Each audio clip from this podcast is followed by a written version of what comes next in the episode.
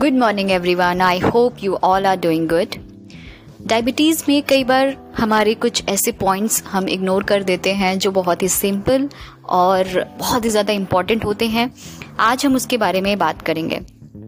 Diabetes में generally हम regularly अपना ब्लड शुगर लेवल चेक ही करते रहते हैं। हमारी जो मशीन हम घर में यूज़ करते हैं, उससे हम खाली पेट खाने के बाद या कभी कभी जैसे भी हमें टाइम मिलता है, हम अपने शुगर की जाँच करते हैं।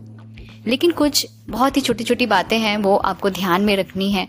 वो ये है कि अगर आपके शुगर कंफर्म्ड है और आपका जनरली जो खाने के पहले खाली पेट शुगर की वैल्यू वो डेढ़ सौ, दो सौ, इस तरह से उसकी रेंजेस जा रही हैं तो आपको एक चार्टिंग करना है। आप अपने फ़ोन में या आपकी छोटी सी डायरी आप बना लीजिए, आप उसमें नोट करते रहिए। Every fourth and every six day आपको उसमें नोट करना है, आपका फास्टिंग कितना है। आपका आरबीएस कितना है? और आपका जनरली अगर आपको कभी कभी टाइम मिलता है तो खाने के बाद भी आप अपनी चार्टिंग कर सकते हैं। आप अपने डे वन डे टू ऐसे करके every fourth and every six day ऐसा कर, करके जो आपके कंपैरिजन होता है, उससे आप ये पता लगा सकते हैं कि आपकी शुगर कितनी जा रही है।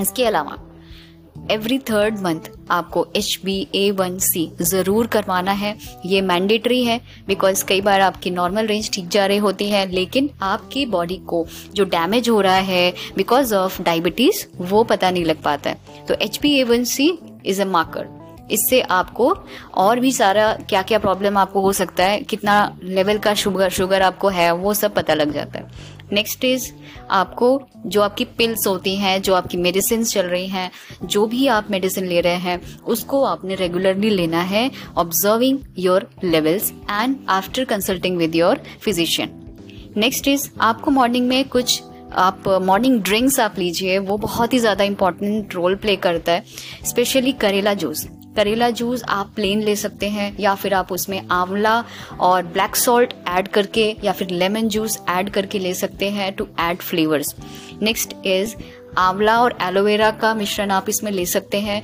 ये ऐसे होता है कि आप पंद्रह दिन, बीस दिन एक एक सेट लीजिए और उसके बाद फिर उसको चेंज करते रहिए।